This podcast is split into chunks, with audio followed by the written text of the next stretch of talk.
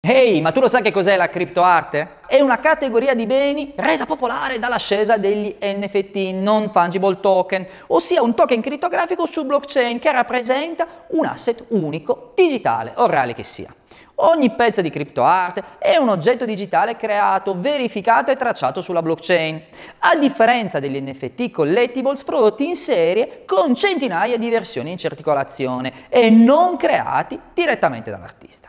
Un'opera di criptoarte è una creazione digitale di un artista di proprietà di una singola persona o wallet e per essere definita un'opera di criptoarte l'intera provenienza delle opere, delle vendite e delle offerte dei precedenti collezionisti dovrebbero essere tutta registrata nella catena di blocchi della blockchain.